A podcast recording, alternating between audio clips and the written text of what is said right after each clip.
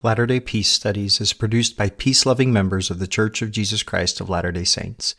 Any views expressed herein are not to be taken as official positions of the Church or its authorities. Latter day Peace Studies presents Come Follow Me. I'm Christopher Hurtado. And I'm Ben Peterson. Thank you for joining us as we discuss this week's reading of Come Follow Me as outlined by The Church of Jesus Christ of Latter day Saints. Our hope is that as we discuss the Scriptures, we will come to a more perfect understanding through experiencing the atonement of Jesus Christ and find greater peace in our lives.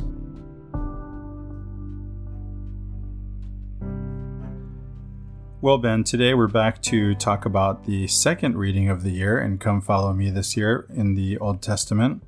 And we have Genesis 1 through 2, Moses 2 through 3, and Abraham 4 through 5, right? Yeah, that's correct. Okay, and so what we want to do is start at the very beginning. A very good place to start, as one of my favorite boyhood songs says from Julie Andrews, Do Re Mi. And so what I mean by that is Exodus. Wait, what? Exodus? That's the beginning? Well, yeah. So why would I say that? Well, we'll we'll talk about that. We'll talk about where the story begins, how we get back to Genesis, how we go forward from Genesis back to Exodus again especially when I say Exodus, I really mean in slavery in Egypt. And then we'll talk about when God began to create and who I have sort of a who, what, when, where, why outline for this, Ben, for this whole conversation. Yeah. So that we can explain what's going on with these creation stories and what how should we understand them and what do we do with them and so, as an understanding of them, we're going to go through Genesis 1 and, of course, the other texts, which are equivalent in the sense that they give the creation story as temple text. Uh, but this is more obvious with Genesis 1, perhaps.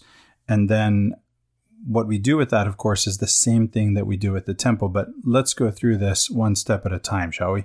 Sure. Yeah. So in the in the Latter Day Saint tradition, we have quite a few creation stories here. That's right. Creation accounts. Not only is there Genesis 1 and 2, but we also have Moses 2 and 3. But Moses 2 and 3 are basically Joseph Smith's rewriting of Genesis 1 and 2 because it's the it's the Joseph Smith translation, right? So this is the inspired translation he gets kind of goes back and inserts a few little things, makes a few modifications to that account to, for it to fit the overall narrative of the book of Moses. Abraham is the most unique, probably, of the creation accounts that we have in scripture, just the way that it approaches it. And so I think there's a lot that it can add when we get into our discussion of the creation as a, a temple text. And then we have our our temple account, right? Our temple creation account in our tradition. That's not in our scriptural canon, but I mean, it is written down and it's in our in our temple canon. So in one sense, it is part of our our sacred text, our part of our our tradition, probably just as authoritative as as the ones we have in in the scriptures. Don't you think? Some might think more authoritative, but what's interesting to me is that the that all these accounts, although they have their differences, are really not that different overall from right. each other. Right there is a sense in which we can see, you know, scholars have noted that the authors of Genesis 1 and 2 are different authors with different purposes. And so the, the accounts are different. And some readers may not have noticed this. It's I always tell people who want to take the Bible literally that, uh, that that they'll have to avoid reading the text to be able to do that because once you go start reading the text and you go through the first two chapters, you already find contradictions. Right. Yeah. Good so point. they are so they are different in some sense, but Overall, they're telling a story about how things became to be. But that's why I say we don't really start in Genesis. Now, last week we covered Moses 1 and Abraham 3, and this is in, in the premortal realm where we're going to where we find out why God began to create eventually, right? In, in Moses 1. We find out where we fit into God's creation in Abraham 3, but we're still not at the beginning of the story. So that's not it. And Genesis isn't the beginning of the story either, because that where it says in the beginning makes it seem like it is, right? But and that's actually when God began to create, and we'll talk about what that verb is and how it's translated. And Joseph Smith had something to say about bara. And of course, and then there's Bereshit, which is the first word, and no one really knows what that means. Um, it can be translated when God began to create rather than in the beginning. In the beginning already has a theological presupposition to it. And so it's not when God began to create, but in Exodus, when God's people are enslaved in Egypt and call out to God. I think this is the beginning of the story, Ben. Mm. God's people are enslaved in Egypt and they cry out to God, and God hears, hears their cry. And so, if you can just picture it, borrowing from a story from Rob Bell's book, What is the Bible? I'm in Egypt. My daughter asks me why I have stripes on my back. I'm a slave. I'm, you know, making bricks and and I say, well, you know, they up they up the quota of the bricks, and I have to get my own straw now. And at this point, she has to ask, why? Why are we? How did this happen? Why are we here? How did this happen? Right? Mm-hmm. How did things become to be this way that we're here enslaved in Egypt? And that's where, like, I always have conversations with my mother-in-law, who's an historian, about how think why things are the way they are, and and she always says, well, to understand this, we have to go back. And I always joke that she says, to understand anything, we have to go all the way back to Adam. Yeah. she doesn't always go all the way back to Adam, but that's that's my joke with her, right? Because we always say, well, what's why World War One? Or sorry, why World War Two? Well, World War One. Why World War One? Well, this assassination. Well, why this assassination? Well, this rival. Why? And so you just end up back yep. at Adam before you can get an explanation. and so, in answering the question of how things became to be, you have this creation story, and this is a typical thing that's done. It's done in the surrounding nations or peoples or tribes at the time. And it's done later too. You know, it's done by the Greeks, it's done by the Romans. The Aeneid is a version of this, you know, tell us how the Romans became the Romans. And it's not really historical, it's mythological. Yeah, its purpose isn't historical, or maybe it could be termed sacred history. But yeah, the purpose of it isn't to tell history. The purpose of it is to say how we got here. And so, how you explain how you got here, the etiology, right? Right isn't a matter, at least in, in an ancient worldview, it's not important to recount a history in order to explain how you got here. You can explain how you got here through a mythological story. And it, and it gives purpose and meaning to it. So, you know, like you were saying, when you, you say the story starts in Egypt with the people calling out to God, well, you know, then we have Moses being called by God, like we talked about last time with Moses chapter one, God says, I have a work for you to do, Moses. And after he explains his work and all he's done and why his purposes are, what does he do? He starts with the creation to explain how this came about. This is where this all came from, and this is why I'm going to send you to do what I'm going to send you to do. And so it, it, it really creates that, so to speak, um, that purpose with within uh, the the broader context. It makes sense that then in the story of Abraham. He's doing it with Abraham, right? It, you know, giving him an understanding and, and purpose to, to what he is supposed to become and do. You know, we have a very brief account of this a couple times in the Book of Mormon. We have the example of the sons of Mosiah going over to the Lamanites and teaching them. And the first thing they do is they go back and they recount the creation they start at the creation of the world, it says, and then go from there because they have to build this purpose and identity of who they are as a people and why they're there and, and what it all is going on. What's interesting to me is that Nephi in the Book of Mormon, he is constantly referencing the deliverance of the Israelites out of Egypt as like their foundational origin myth, right? And he doesn't go back to creation that much. And one of the things that's really interesting to me about that, in the context of what we're going to talk about here, is that in a scholarly sense that we look at now, much of Genesis, what is written now in Genesis by authors, um, much of it was actually recorded. Uh, scholars think it was recorded after the Babylonian return. And what happened is when they were in Babylon, they became exposed to a lot more of the the the mythological traditions of people outside so the babylonian tradition and so forth and so the concepts of, of creation and origin and etiology became more fundamental to them and so this is that's actually after nephi's time And so it's very interesting to me that Nephi is much more focused on not that he didn't know about any creation myths or not that those didn't exist among his people, but that they weren't as as much formed, I think, in the Jewish mindset and at least in in Nephi's mind as this, you know, deliverance from Egypt myth type of thing. And so that's what he goes back to. Now, did you mean Ben that they were composed post exile or in exile and then cobbled together post exile? My understanding is that they're somewhat, at least somewhat composed in exile, right? And then Yes, cobbled together post exile. Yeah, and and exactly which parts there's you you know I guess there's a lot of debate on.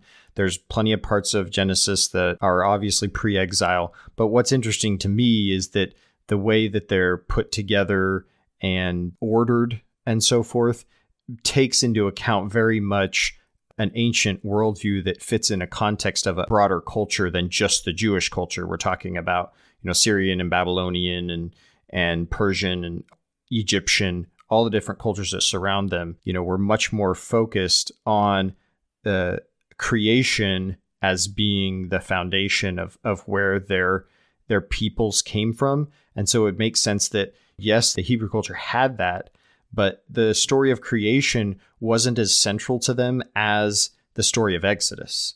That was like their origin story. And the, and the Exodus story and that story of deliverance and and, and the, the idea of the people of God being in Egypt and being delivered out of bondage is the central story both for the Book of Mormon uh, as well as the Bible. Right. So it's for the Bible, for the Book of Mormon, and it's actually the central story in in the Quran too. Yeah. Now, Ben, you and I have read uh, some of these ancient Mesopotamian myths: the Epic of Gilgamesh, descent of Ishtar to the underworld, the Enuma Elish or Epic of Creation, Yes. etc.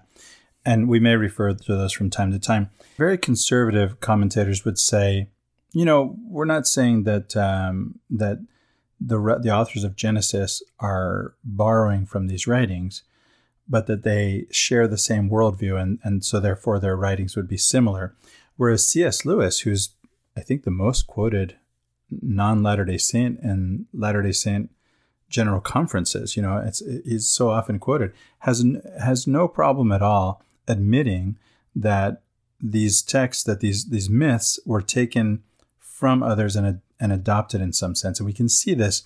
I, I always point out that this is what happens in the Quran too, that you take you have stories that are biblical stories that are then adapted to the purposes of the Quranic author or authors Right. in in giving um, and doing something else with the story and making their own point.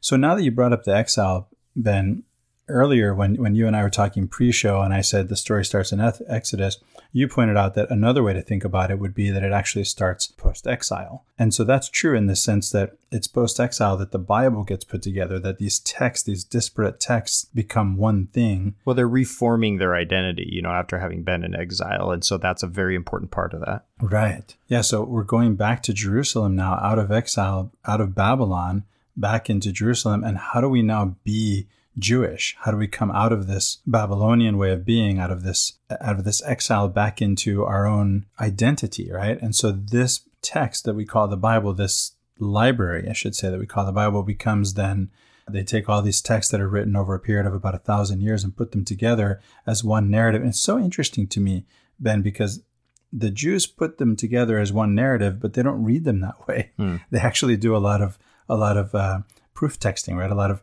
jumping around here and there and reading this and that, and uh, proof texting. Admittedly, proof texting without any reservations, and and I don't mean that in any disparaging way whatsoever. Sometimes that can have a negative connotation. And looking not for answers and not, not looking at this narrative, but looking for wisdom, realizing that that whatever is written there has to be interpreted and that it has to be adapted and understood in in its meaning to to us today right to the reader for it to be actually of use right so i think there's really wisdom in that in that approach and again so it's interesting to me that the christians are really the only ones who are reading the bible as far as i know as one narrative but that is the way it looks, right? It looks like it's this one narrative. And by the way, um, we have the books in a different order, right, from the Jews, such that it looks like the prophets who are in a different order in the Jewish Bible are going to be pointing us to Christ. And so that's part of how it's put together. Mhm. Uh, and the and, and and the whole story right, points to a deliverance because we can take the Bible, not just the Old Testament, but the whole Bible, as because the New Testament does the same thing, right? We're going to be delivered from the bondage of of the of slavery to sin by a redeemer, right? This Messiah that was prophesied in in the Old Testament. Yeah, but but we have to go back to the beginning, right? We're here to talk about the beginning tonight. but but again, I just I wanted to point out that I, I for me the beginning really is we're in slavery in Egypt, and now we have to explain how things became to be. You know, when God began to create, how things came to be, and how we got from there to here. And so that takes us all the way back to in the beginning. It, it kind of reminds me of those movies where you start the movie and the first five to 10 minutes of the movie are actually the end. And then it rewinds and goes back to the beginning, right? Or at least, if not the end, at least somewhere in the middle of the story, yeah. right? They're showing you an epilogue before.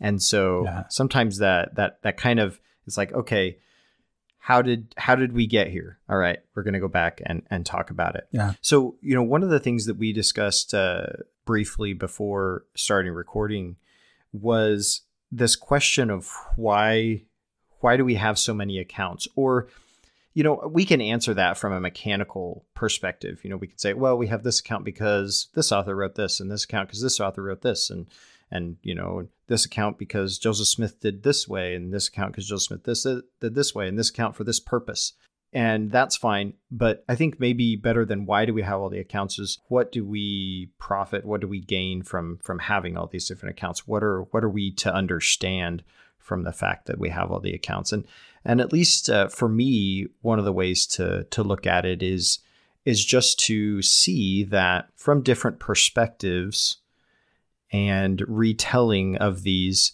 you get different emphasis sometimes. And and this all depends on sort of the the background and the purpose, the aim, and cultural experience of the author. And identifying the author isn't always straightforward in, these. Like like you said, Christopher, you know, Bible scholarship now identifies Genesis 1 as having a different author from Genesis 2. Yeah, and they're different. They're different stories. So I think one thing we can do to to answer your question, and and by the way, the the first thing I would suggest listeners do with the question is just sit with it. Right. Sometimes, especially in in uh, Latter Day Saintism, I think that's what we have to say now. Right. We don't say Mormonism. In Latter Day Saintism, as Latter Day Saints, I could say, we we really seem to be concerned with having the answers to everything. We think that we have the answers to everything. Right. And sometimes it's better to have questions than answers. You know, I trained as a philosopher and we're trained to ask good questions. And a good question can really go a long way, you know. And and a lot of times, by the way, as you study the history of philosophy, it's really the questions that are the good stuff. A lot of the answers that are given, you'll end up disagreeing with, or later philosoph- philosophers will disagree with earlier philosophers, and we get better and better answers as we go along. But but we're, we're not settled on any answer, right? We continue to ask the question. So I would say sit with the question, ask the question, listen in silence, let God speak to you in that way. But I think we can also, you know, to give to Aver an answer, right? I think if we look back at the idea that there were different authors, well, then that gives us a clue. I'm not just saying, I'm not just trying to give the mechanical answer that you pointed to, Ben. That's okay, we have this text because we right. had this author and that text for the other author, but rather to say, why were there different accounts? Why are there different authors? And to me, the answer, an answer, I should say, is because they had different purposes. Right. Um, and when and when I say different purposes, they could be like purposes, but different contexts is another possibility. So ultimately, I think where we want to end up with this, spoiler alert, right? If we take Genesis 1 as a temple text, recognizing that the instruction in the temple, the instruction we're given in the temple, is about the creation, and this is this is well known, and it's not it's not something that we can't talk about outside of the temple, right? And if we realize that Genesis 1 may have been used the same way in antiquity in some sense, then the reason for the text and the reason for the, the, the different accounts is to do that same thing, regardless of what, what the difference is. At least that's what it looks like with Genesis 1 and Moses 1 and 2, and or at least Moses 1, as you pointed out. Now, why Abraham 3? You know, I, I told you, Ben, pre recording, we, we talked and I mentioned that it could be an attempt to reconcile the differences between Genesis 1 and 2, right? Mm-hmm. Like to say, okay, the difference is explained by by saying something like there's a a, a spiritual creation and then there's a material creation, a physical creation. Mm-hmm. I don't know that, that that's the answer. I'm not sure. I don't. I don't really like that answer. I mean, I, I'm okay with the idea that there's a spiritual creation preceding a physical creation. It's not that hard for us to identify with that because anytime we do something, we sort of think it through in our own minds before we act, or at least hopefully we're doing that. Sometimes Americans tend to act first and, and then ask questions later. Well, that's the problem, right? Yeah, American pragmatics. I think right? that's that's the purpose of the pattern is you need to think it out and plan it out first before you go and, Yeah. and do. So I'm okay with that. You know, measure once, cut twice. Uh, the other way around is nothing but headaches. I've seen it happen. But just because I think that there can be those two answers doesn't mean that those two texts are different necessarily for that reason. Right. And to try to give an apologetic answer in that way doesn't really suit me. It just doesn't, it kind of rubs me the wrong way. You Yeah. know, I'm not looking for apologetic answers. I, I'm mostly looking for truth, and, and the evidence points to different authors with different purposes. Right. And I don't think we need to like try to, you know, mash these accounts and try to create like one master creation account, right? Yes, indeed. I think I think rather we can approach each one as something unique in and of itself or special in and of itself. That's why for me Abraham stands out just because the way that it approaches things is unique. And so I ask myself, well, why does it approach it this way? You know? Yeah. Not because I think it's a truer account, not because I think it helps reconcile the other ones, but just because it approaches it in a very different way. So you think to yourself, okay, if this isn't a wrong way to approach it, not that it's more right than the others, but this if this is not a wrong way to approach it, what does this tell me? If it's not wrong to talk about they the gods as forming and organizing the earth, what does that mean?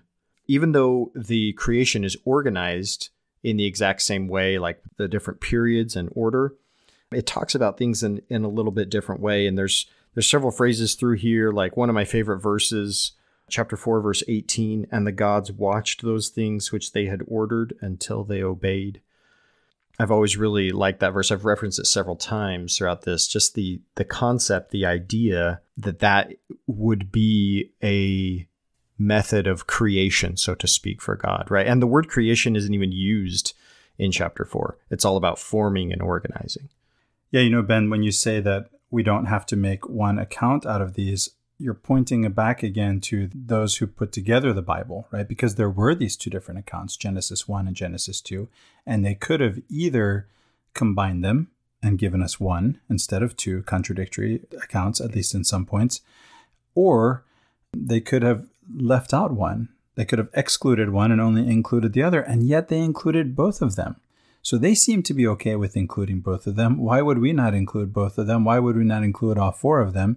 And by the way, I would go over and look at the, the Quran too. As I've mentioned, there's something taught in the Quran about the garden myth that isn't in any of our standard works and is taught in the temple, and it's in the Quran. Yeah. So I can look to these different texts to get a sense and I can sort of triangulate. I can do the same thing that we mentioned in the introductory episode on the Old Testament when it comes to reading translations. Here I'm looking at different accounts. And then you said something about how the gods are mentioned in Abraham 4. It just right? says, yeah, Yeah, the gods. Well, there's no mention of the gods in Genesis 1, but it does say we.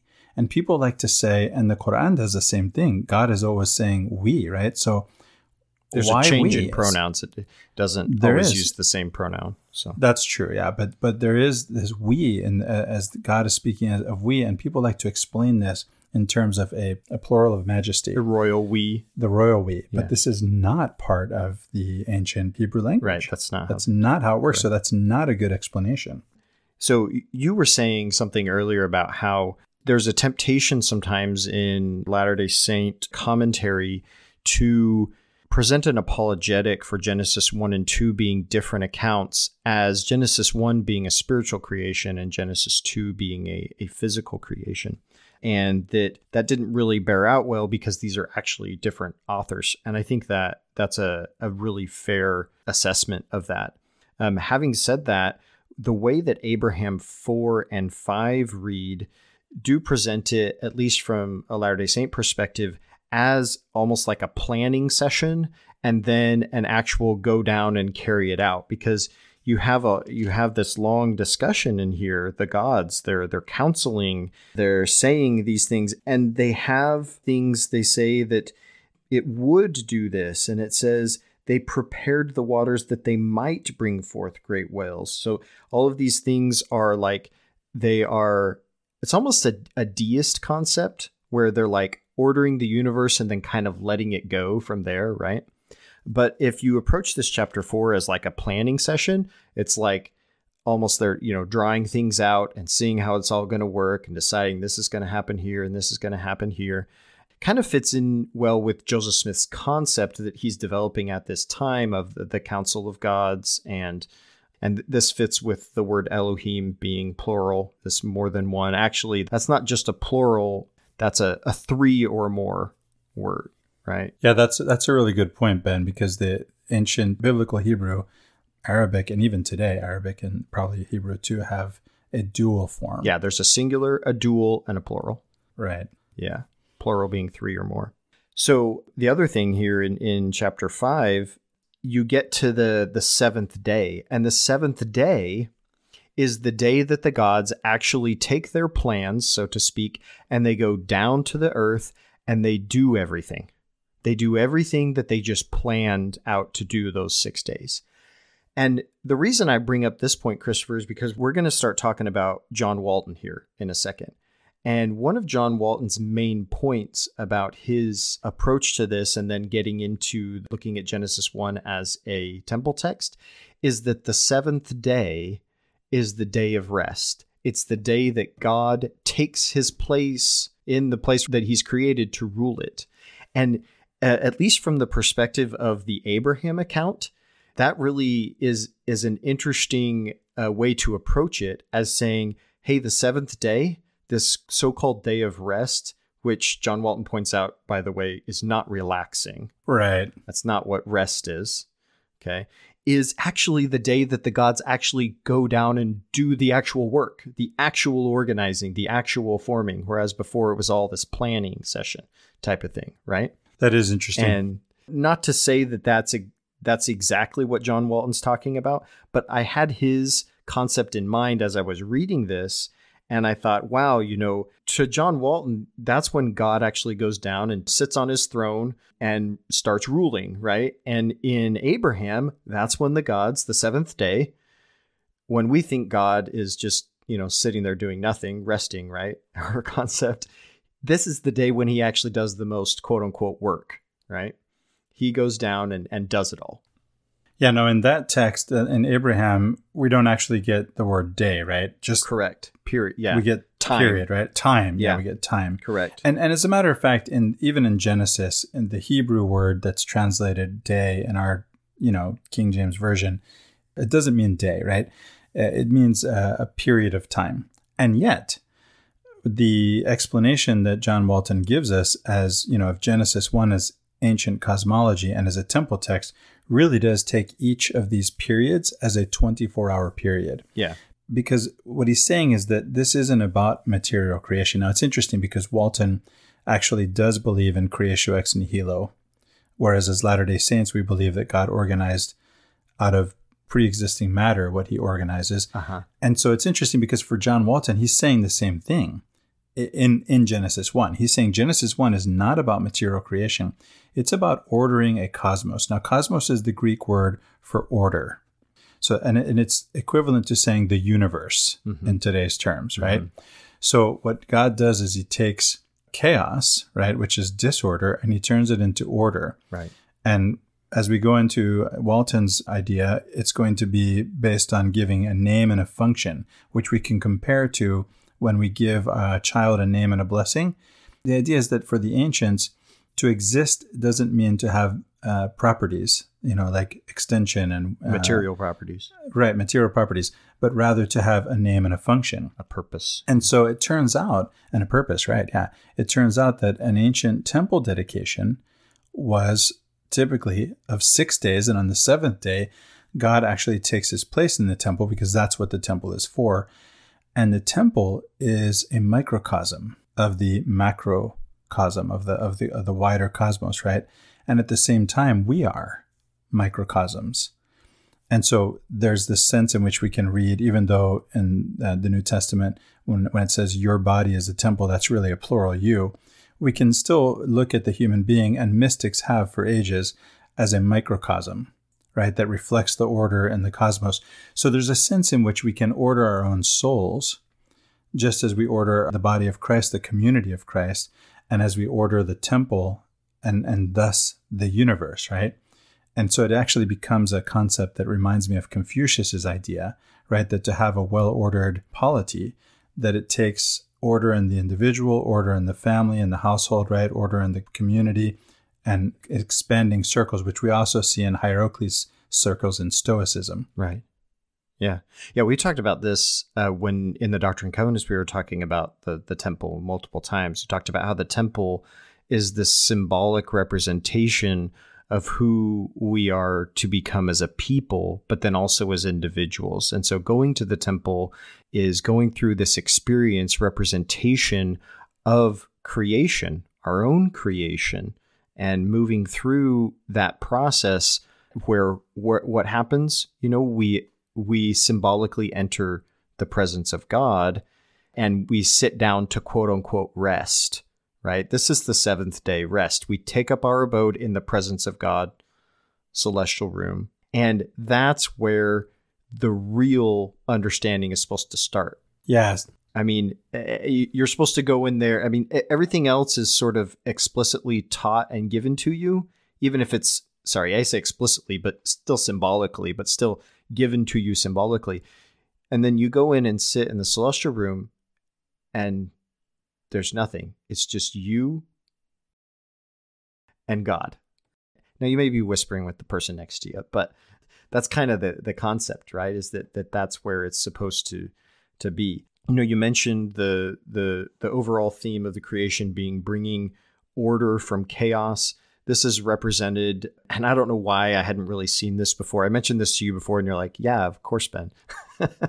but that each day, as it's mentioned in the creation periods, it talks about the evening and the morning as the period. You know, in in Jewish timekeeping, the day starts at the going down of the sun, not at the coming up of the sun. But to us, in our conception, at least now for me, the day starts when the sun comes up. Really, it starts when I get out of bed. But even though we say it starts at midnight, right? But we still yeah, really think though, of it even though in a technical up. sense, yeah, in a technical sense, we start it at midnight. Conceptually, we really do it when the sun comes up. But in Jewish timekeeping, and even to this day, you know, the Sabbath begins Friday when the sun goes down. That's when the Sabbath yeah. begins.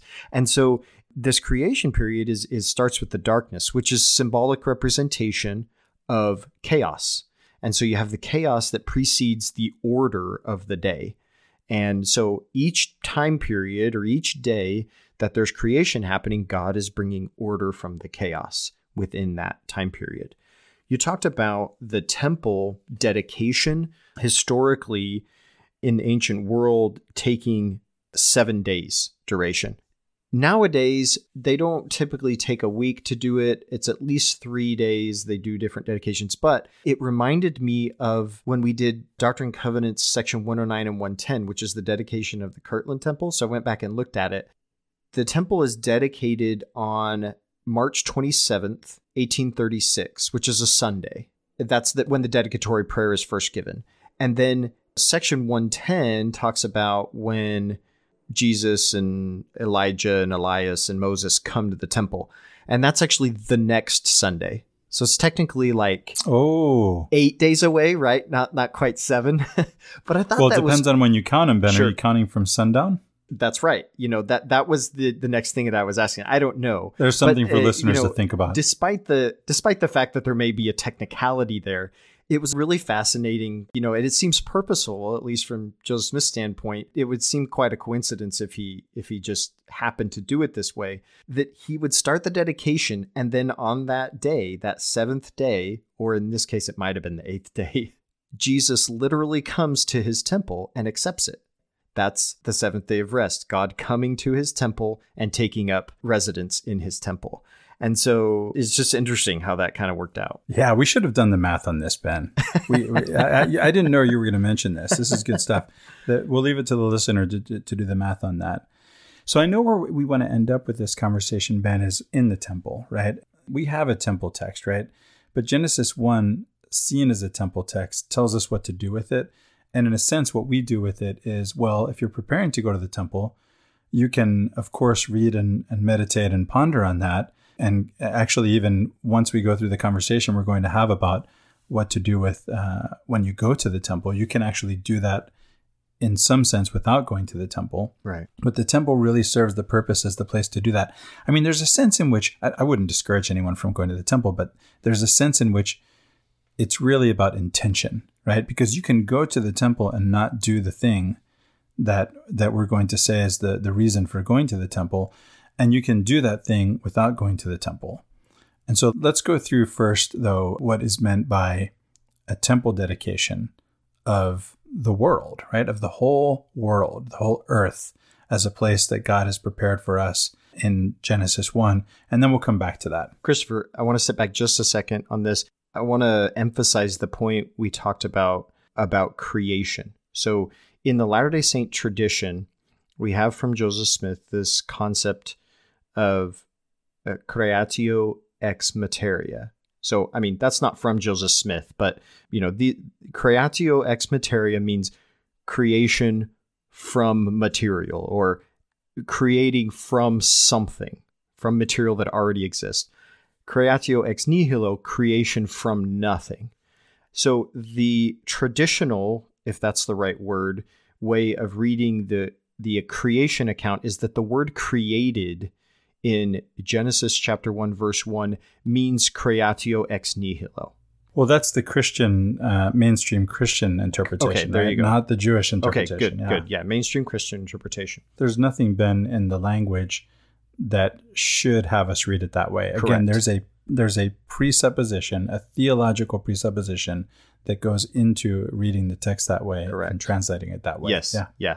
Yeah. And and so the the actual Hebrew word is bara, which I don't know exactly how to pronounce it because I don't speak Hebrew, but it's bara. And this word can be translated create, but the English connotation of the word create, the baggage of that word really implies ex nihilo, but that's not what the Hebrew word implies. Joseph Smith actually made this point. I'm going to read uh, just a small section out of his King Follett sermon. He says, You ask the learned doctors why they say the world was made out of nothing, and they will answer, Doesn't the Bible say he created the world? And they infer from the word create that it must be made out of nothing.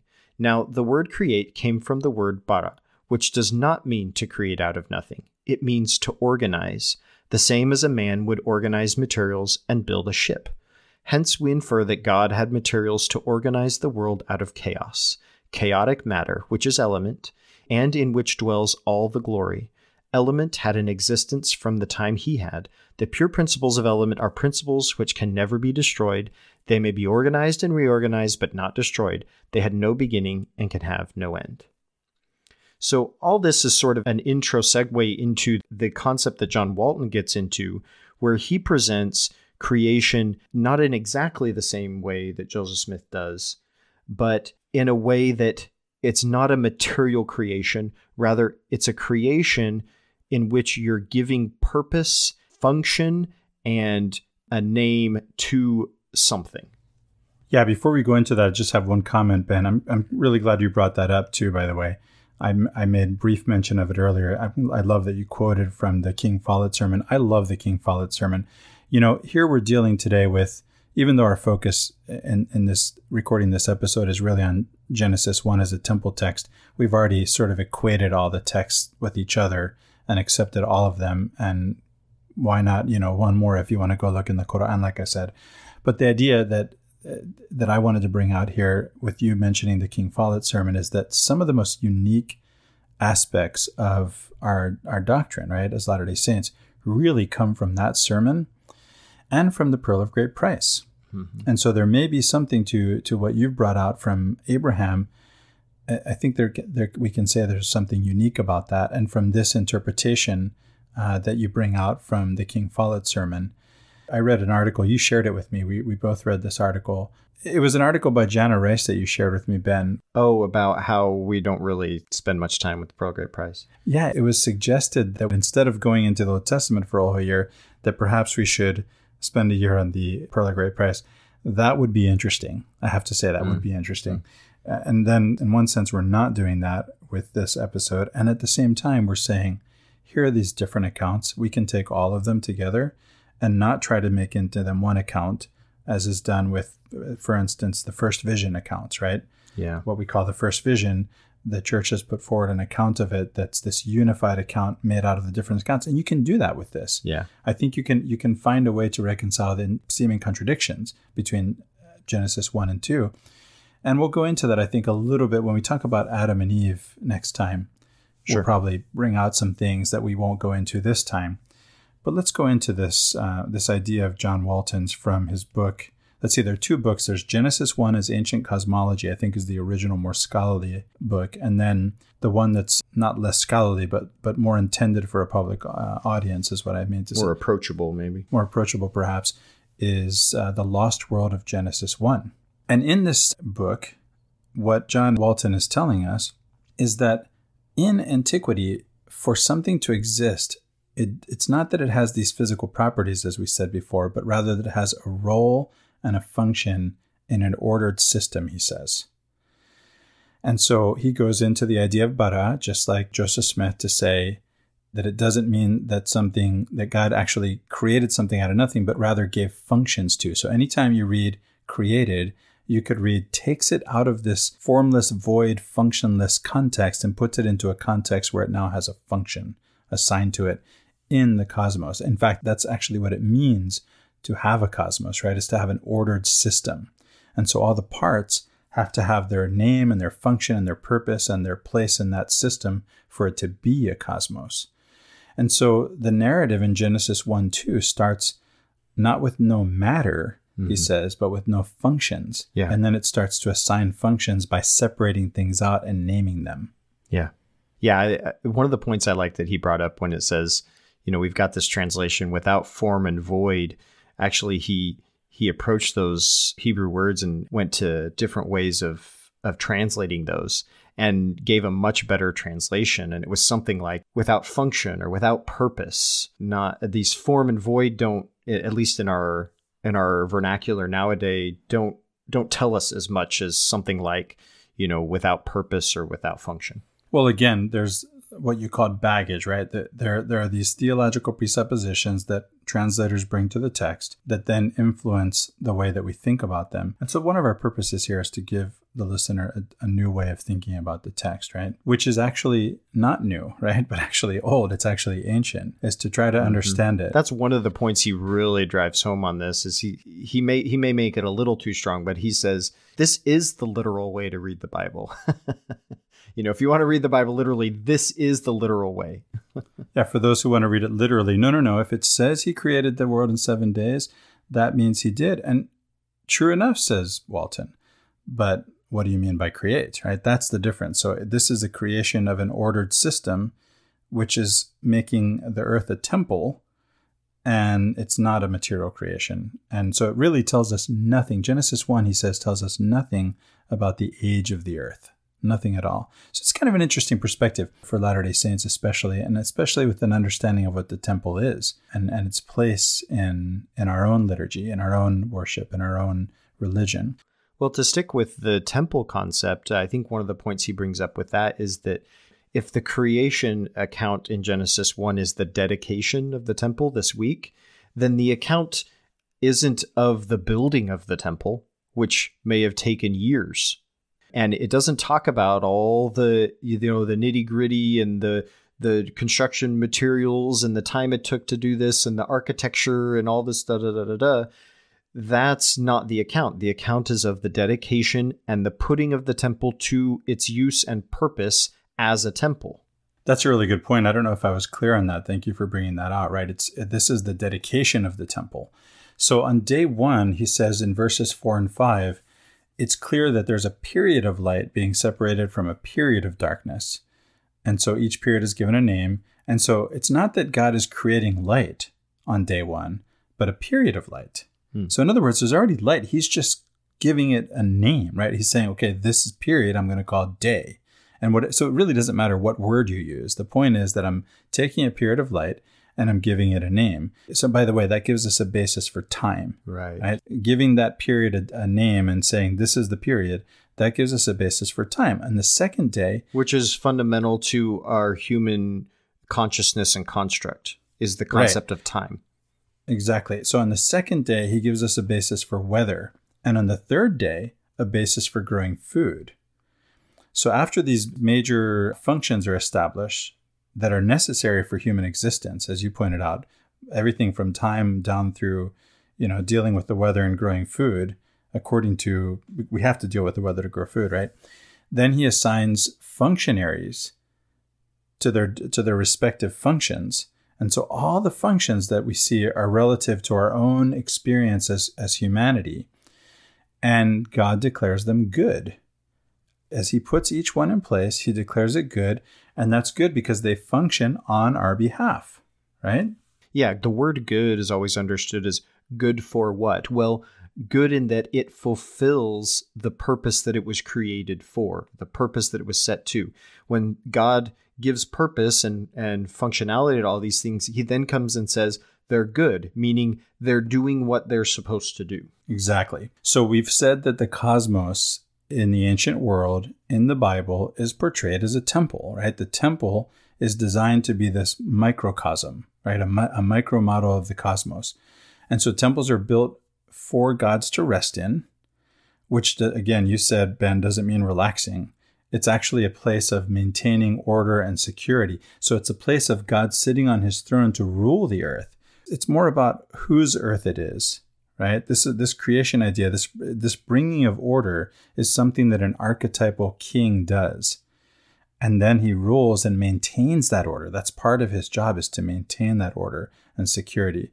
So when we talk about resting, we don't mean just kicking back and putting up your feet, right? It's interesting, you know, because what we do in the temple, we call it temple work.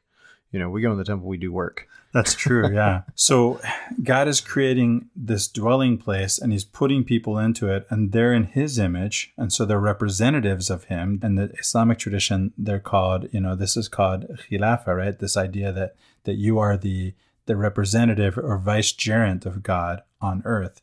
And then he takes up his own place at the helm, right? He's going to be at the head of all this. And he's going to maintain the order that he's established. He creates and maintains the order and so we mentioned that the dedication of the temple takes seven days. And during those seven days, mirroring what we see in terms of setting up time, uh, weather, and agriculture, you can see kind of a mirroring that in what happens in those seven days in an actual temple dedication in antiquity, which is first, the functions of the temple are actually proclaimed, right? The furniture and the functionaries are actually installed. And then the priests take up their place and their role. And in the very end, on the last day, then the deity enters and he takes up his rest, as we've explained. So if we look at the cosmos as a temple, then Genesis 1 can be understood as uh, presenting this, this creation of, a, of an order in terms of a temple dedication. The creation of the cosmos really means the dedication of a temple in, that, in, in this sense.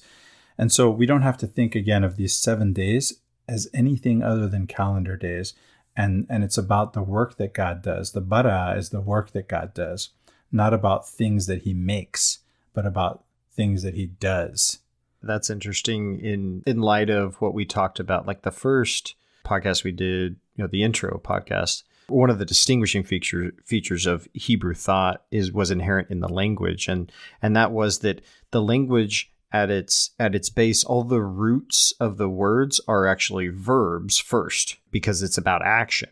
And then you derive nouns from the verbs. Whereas the way that we conceive of language is actually more object based we think of nouns much more and and verbs just act on those nouns.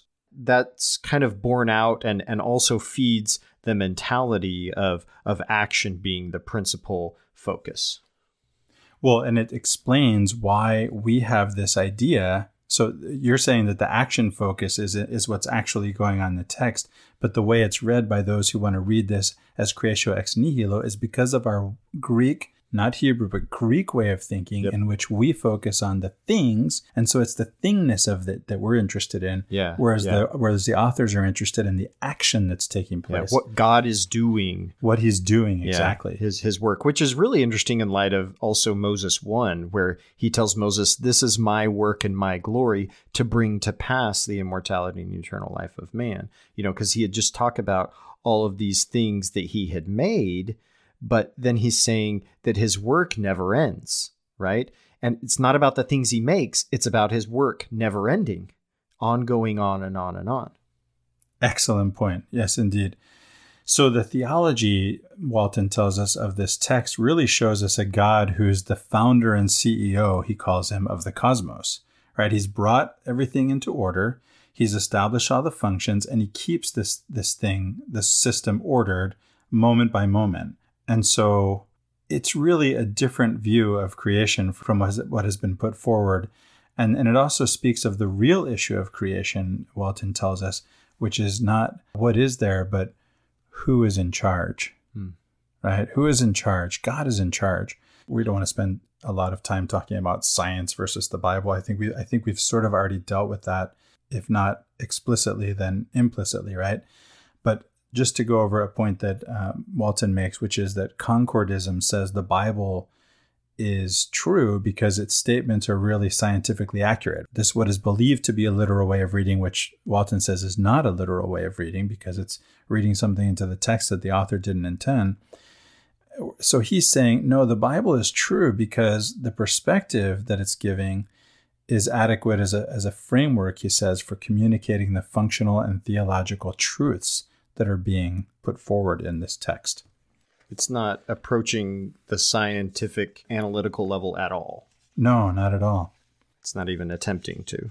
And that wasn't, you know, that wasn't the idea because the, the ancients didn't have the the scientific mindset. That wasn't how they approached the world. That wasn't how they viewed the the functionality of things around them. You know, you get things like even here in the creation, we have this word in the Genesis account in our translation, like the King James version translation, we have this word firmament and that never meant anything to me. In the book of Abraham, it calls it an expanse.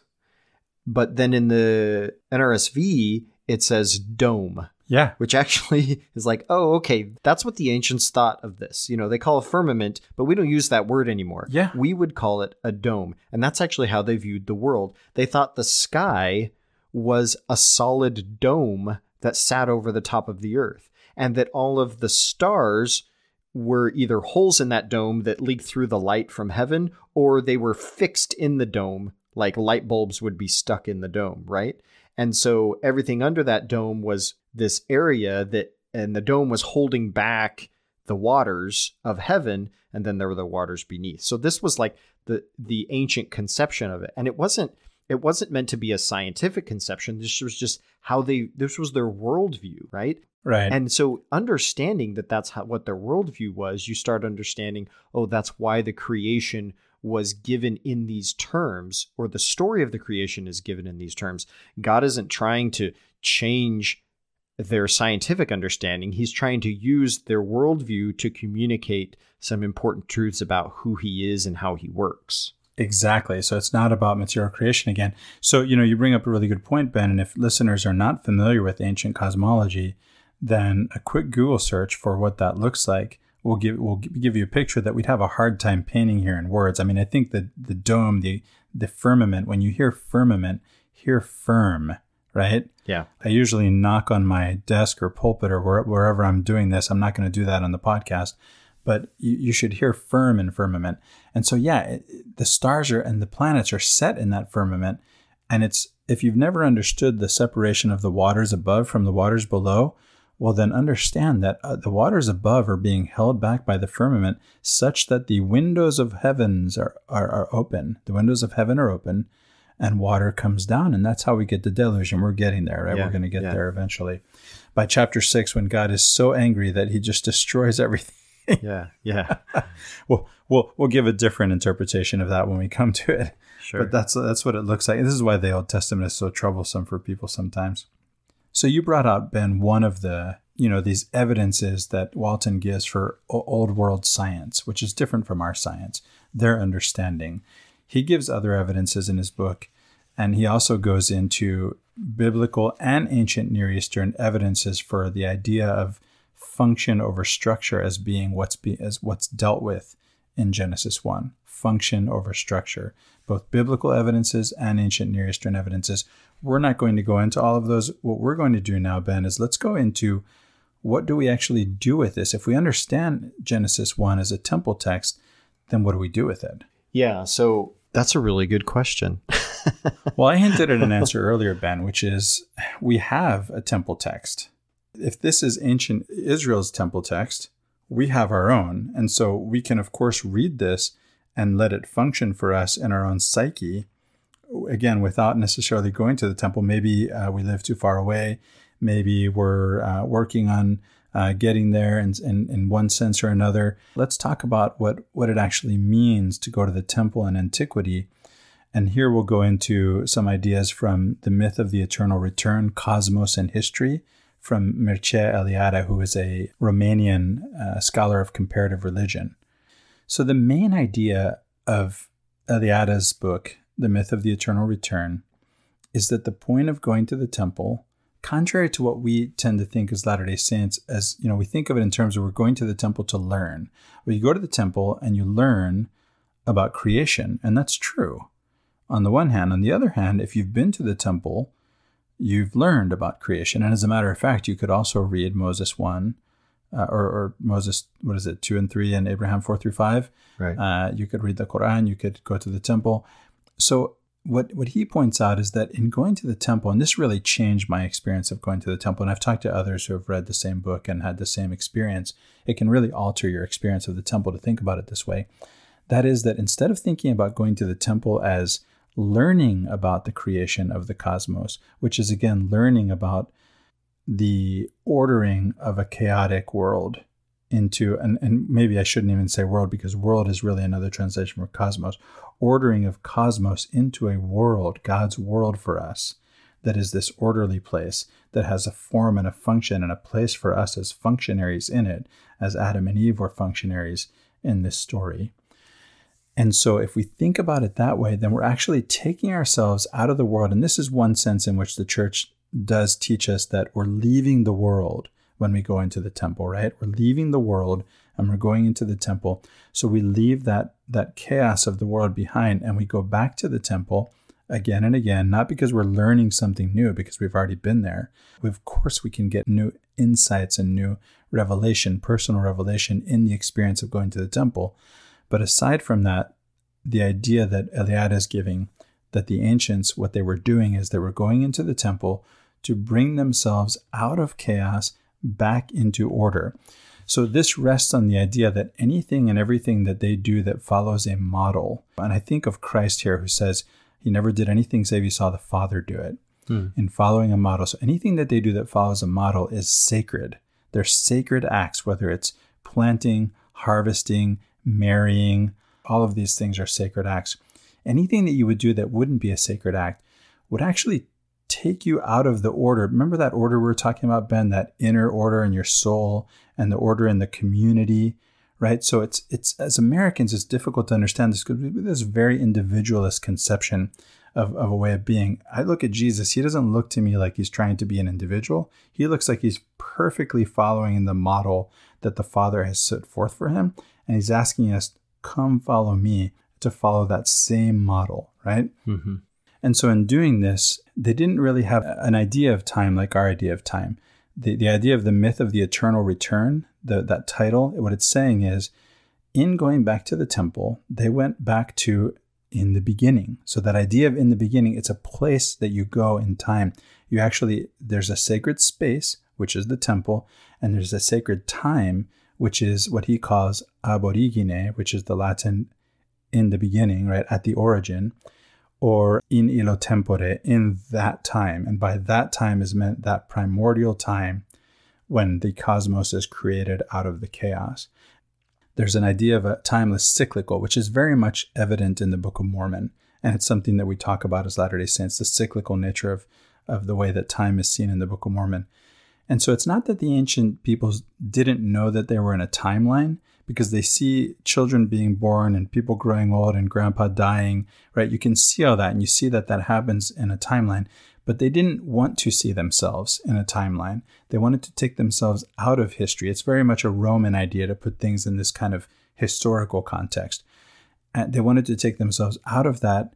And he even, Eliade mentions a terror of history and go back in illo tempore, back ab origine, back into the in the beginning when God created the heavens and earth and bring themselves out of that chaos of those actions which were profane. And by profane, I mean anything that doesn't follow a model back into order. Well, it's the process of dying and being reborn, right? So there's that as well. You know, this really fits with what we talked about again with the the Hebrew mindset and the language, especially not having necessarily a future and a past tense. Basically, you have a perfect and an imperfect, or something that's complete and versus incomplete, right? Either the work is is in progress or it's finished, right? Right. That's interesting again in, in terms of the creation because you have a work in progress and then it's finished and he rests. You have a work in progress and then it's finished and he rests. And so we're going to the temple in order to complete that out, right? The assumption is that you always do go back into the world, right? Because there's that cycle. And then you you return to the temple in order to make sense of all of that chaos that you just experienced in your life, right? You've been so you working through. Yeah. So you come back into the temple and you reorder all of that in a sense. I love that. And and all of that is brought back into and put into its proper place and ordered. And then what do you do? You don't stay there. You don't stay in the temple. You go back out and you experience and then you come back in. And it's this constant process of incomplete and complete. Yeah, so Ben, when you say that, it makes me think that the day that we go to the temple, not literally, but archetypally, right? Metaphysically, figuratively, metaphorically, is that seventh day. So we do our work in the world six days, and on the seventh day, we go back into the temple to complete that work. So again, it's it's part of the work, right? This resting isn't about kicking back and relaxing, but it sure is peace producing. Yeah right? To go back into the order out of the chaos and complete that action that will then have to begin again in a new cycle between the time that we leave the temple and the time that we go back again. Putting things back in their in their proper order. Yeah. And so there really is a, a very real sense of what we've been taught in church, you know, in this seen in this new light, right? This idea that you actually find peace in the temple it's not just because it's a quiet place. Look, if you don't have quiet in your life, well, yeah, it's going to be great to go to the temple. You can, but you can do that somewhere else too, right? Another thing that that really is is brought out in Eliade's book is that the temple is at the center of the world, and the church teaches us to make the temple the center of our worship and the center of our lives. In that sense, right? The temple is always built in antiquity at what is considered to be the center of the world. And, you know, we know that in the cosmos, in the wider universe, there is no center, but for our pur- purposes and from our point of view, it's where we are, right? And so the, the, the center of the world is going to be this axis mundi, this world axis, right? Where heaven and earth meet. So this is the place where God comes down and takes his place in the temple. And so it's a place, the temple at the center of the world, at the axis mundi, at the world axis, is the place where heaven and earth meet. And as a matter of fact, even uh, going all the way through that axis, you go down to hell. As, and we see in Dante's Inferno or in the Commedia, right, in the entire comedy, that you come down all the way into the depths of hell to then work your way back up Mount Purgatory. And at the top of Mount Purgatory is where you find the Garden of Eden. And the Garden of Eden is this walled garden, right? This paradis, you know, paradise. Paradis is the, the Persian and I, I don't know Persian. I don't I don't know if I pronounced it correctly. Just like you, uh, we don't know Hebrew, uh, but Paradis, where you can see paradise comes from, P A R D I S, is going to be this walled garden. There's a sense in which it is a temple too, And we can see next week as we go into the discussion of Adam and Eve and them leaving the garden, it really is going out of that sacred space into the world. Into the lone and dreary world, yeah. Into the lone and dreary world. And so then, of course, there has to be a temple where they can go back to. You know, that pattern, we we saw it in Moses chapter one, right? Because he he has experience and he goes down and sees the the bitterness of hell or see is scared by Satan, right? So there's that that experience and then comes back up. D&C 76 does that because Joseph Smith and Sidney Rigdon see a vision and then they go and they see perdition and then they come back up right so it follows that that same sort of pattern and it happens to to a certain extent in the temple right you know satan comes and cast out and then there's the understanding so your progression through the kingdoms so yeah this is this is a pattern that that you see in, in ancient and medieval literature it's the pattern of, of odysseus in book 11 of the odyssey going down to hades and he sees his father there. And of Aeneas in book six of the Aeneid, he does the same thing, goes down to Hades, sees his father. You can see it. Of course, overall, uh, there's a sense in which we can say in all of the Commedia, but particularly in Canto 2 of Inferno. And so, there, and of course, it's an Egyptian uh, text. Mm-hmm. There's always this descent, what's called the katabasis, that precedes the ascent, the anabasis. And this is something actually that Riley and I have talked about. We had an episode where we had a guest to talk about the the Divine Comedy of Dante, Travis Patton.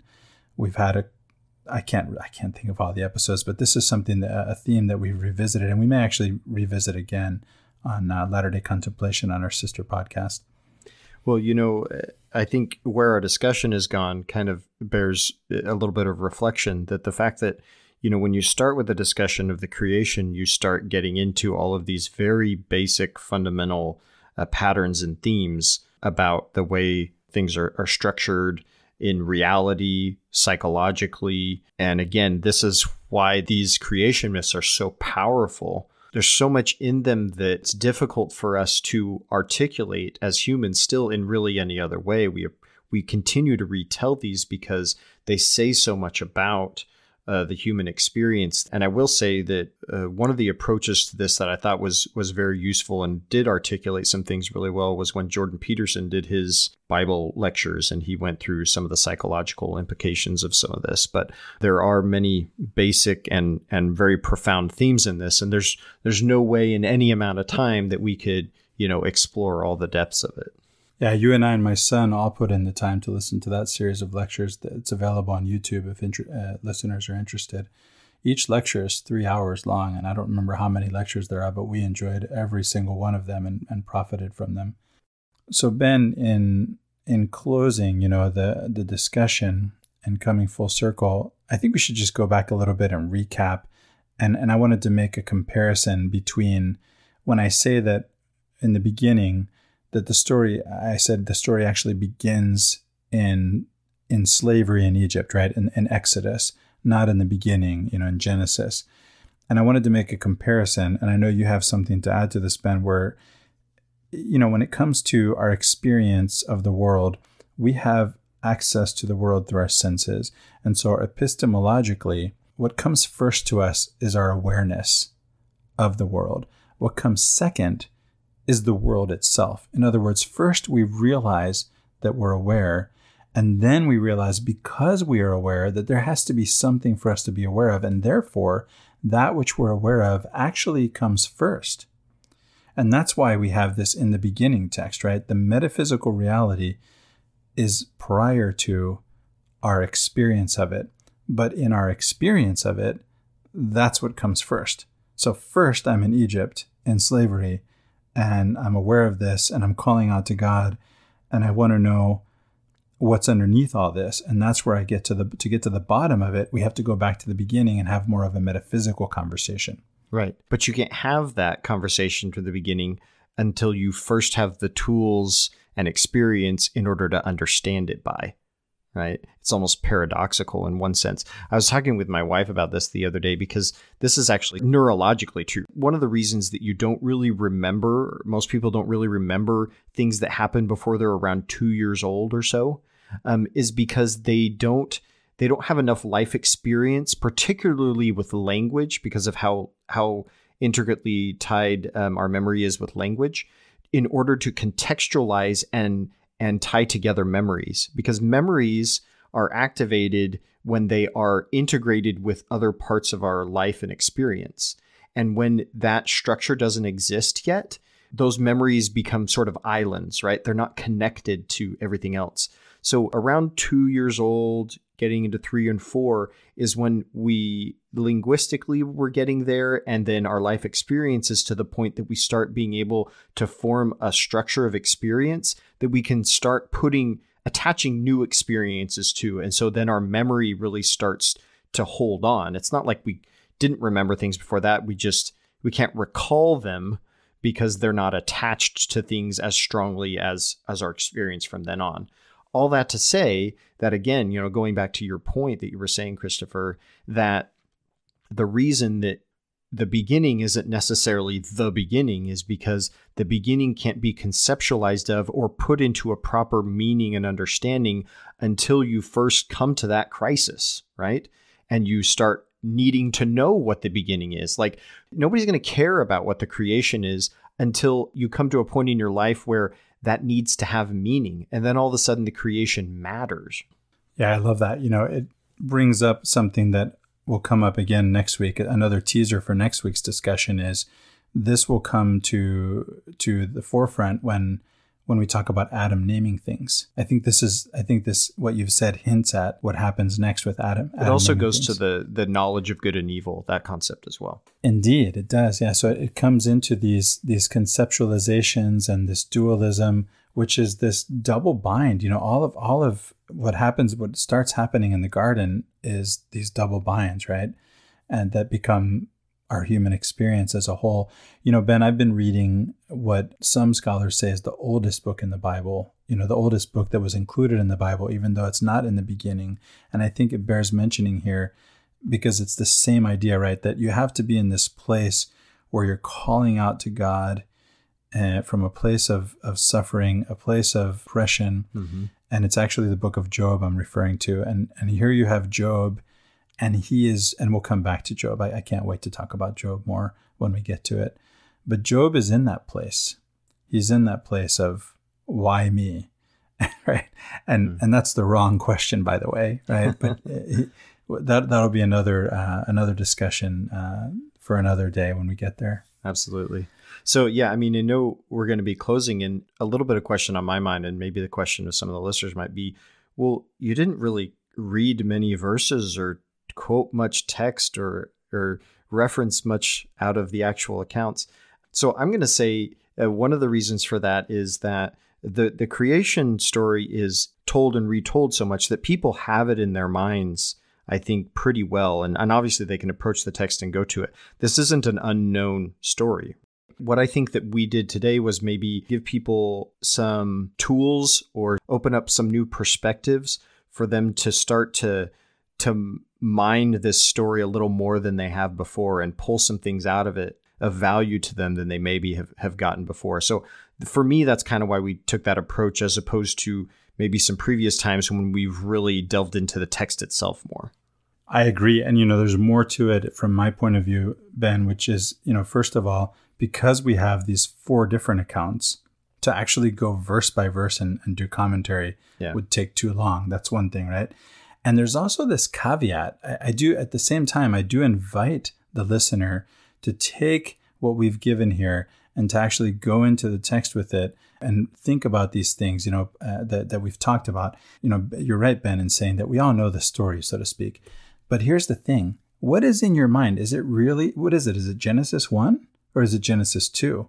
Did you not realize that they actually aren't the same account? they're different. By the way, Genesis 1 isn't, when we say Genesis 1 and Genesis 2, that's actually uh, a little bit sloppy, right? Because, and I'm not sure why the chapters are divided the way they are. Right. But it turns out that the the first account of creation, which is the one scholars attribute to an author called P for Priestly, runs from Genesis 1 1 to Genesis 2 3. And you can see this in your King James Bible. Well, first of all, you can see, if you're paying attention, you can see it in where the story sort of wraps up and a new story begins in verse 4 of chapter It is 2. a very odd way of dividing the chapters. I'm not sure. It why. is. There's also a paragraph marker that kind of indicates something's going on there, right? And that's that. If you're not familiar with that mark in your Bible, it's it looks like a backwards P with two lines through it, kind of like a dollar sign. That's that's a paragraph marker. And then the second account, which is the J account, which is J is for Yahwist, which is having to do with Yahweh or the the unnameable, right? The the tetragrammaton that represents God's name that we read as the Lord in the King James Bible, which is a translation sometimes transliterated Jehovah. Yes, uh, which is re- reading for. Adonai, Yeah. uh, our uh, Lord for Adonai, to not mention the name of God.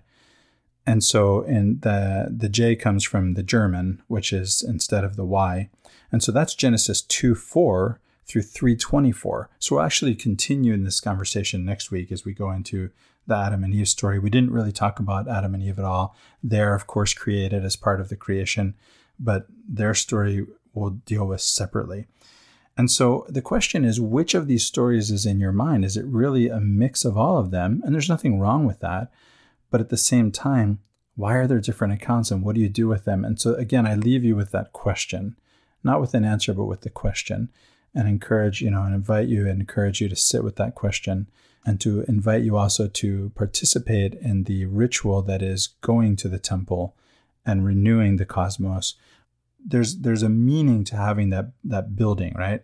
That's a, that's a, the place where heaven and earth meet, the place where God enters and takes his rest, the place where you can be in the presence of God. It's at the center of the world, and yet we have how many of them today? In ancient Israel, there was only one, right? And, and in fact, it becomes movable at some point. And then the, the Jews end up doing without it, right? Then they don't have it, and it just becomes a whole different thing. And so part of the restoration is having that temple. At the same time, if you are too far away, you can't make it, you're preparing in one way or the other, then you can still go into these texts with that mindset. You know, it's like it's You kind can of like still go to the temple in a certain you can sense, exactly right? yeah Yeah. so in a, in a certain sense i'll give you an, a, an, by analogy what i mean ben you know when when i sit down to meditate it's to sit with god but my meditation teacher didn't say anything about god and so my uh, my new meditation my original meditation teacher didn't say anything about god so my new meditation teacher asked me about my practice and when i described it he only added one thing and that is when you sit down to sit with God, actually have that intention, right? Just to have that intention that this is what I'm doing. I want to read through this text as a temple text and actually have the experience of not just learning about the creation of the cosmos, but entering into it and entering into the presence of God. To borrow from, from the Islamic tradition, where you know, there's a mosque, which is a, pla- a place of prostration. The, the Arabic masjid literally means place of prostration there's a hadith from the Prophet Muhammad that says the whole earth is a masjid. Mhm. So any place you can pray anywhere, you can find God anywhere. The kingdom of God is within you. And so you can turn inward and you can find that peace in that order that God has created for you. You can return to that out of the chaos of your life at any time, at any place. And yet there's the temple. I, I think there's a little bit of a contradiction there, Ben, but I want to invite anyone and everyone into that possibility of that place of peace. Yeah, we, we talked about it in an earlier podcast. The temple is there to teach us that we don't need the temple. Ah, very good. Very good. and and and so the temple is essential in teaching us that. You know, Christ goes off in the wilderness to be with God. You know, you technically should be able to do that without some building you go to. The the fact remains that it's very difficult without that, um, and so it can be something that is is very helpful and, and an aid to that end, right? yeah, very much so. and then there's people there to to to guide you in that so so that can be very helpful Very much so. And yet it is there to tell us that that it is that we don't need it. I mean, we're told to make our homes a temple, right? We're told that our body is a temple, whether it's uh, whether we read that as you know as as intended as the body of Christ, the community of Christ, or whether we think of it and why not think of it as a, as our own individual body in terms of again ordering our soul, ordering our the our community, the community of Christ, our polis, our world, right? The world that God has created for us that He wants to be at peace. He wants us to love uh, one another. in that way. And by the way, Ben, we can say the same thing about the text that you said about the temple. The text, any sacred text, any one of these accounts that we've talked about, is the penultimate word. Hmm. The ultimate word is beyond language. So here you have prophets that have given their own experience of God as best they could in human language, which is puny compared to an experience of God and just cannot contain an experience of God. And so, in that sense, we can also say that we should be working our way out of the text and into an experience of God, our own experience of God, following the model that, that you and I talked about Joseph Smith giving us when we went through the Doctrine and Covenants. Well, Ben, is there anything you'd like to add in closing? No, I think that was great. That's a, those were mirroring many of my thoughts exactly. So I appreciate that. Well, thanks everybody for listening here. We really would appreciate uh, any input you feel like sharing, uh, commenting, subscribe to the podcast. You can comment on YouTube. You can comment on the Apple Podcasts and rate us there as well. Also, in any of the Facebook posts and groups, um, you can do that as well. We appreciate uh, the support and, and input that we have from everybody. So until next time, I'm Ben Peterson. And I'm Christopher Hurtado. Thanks.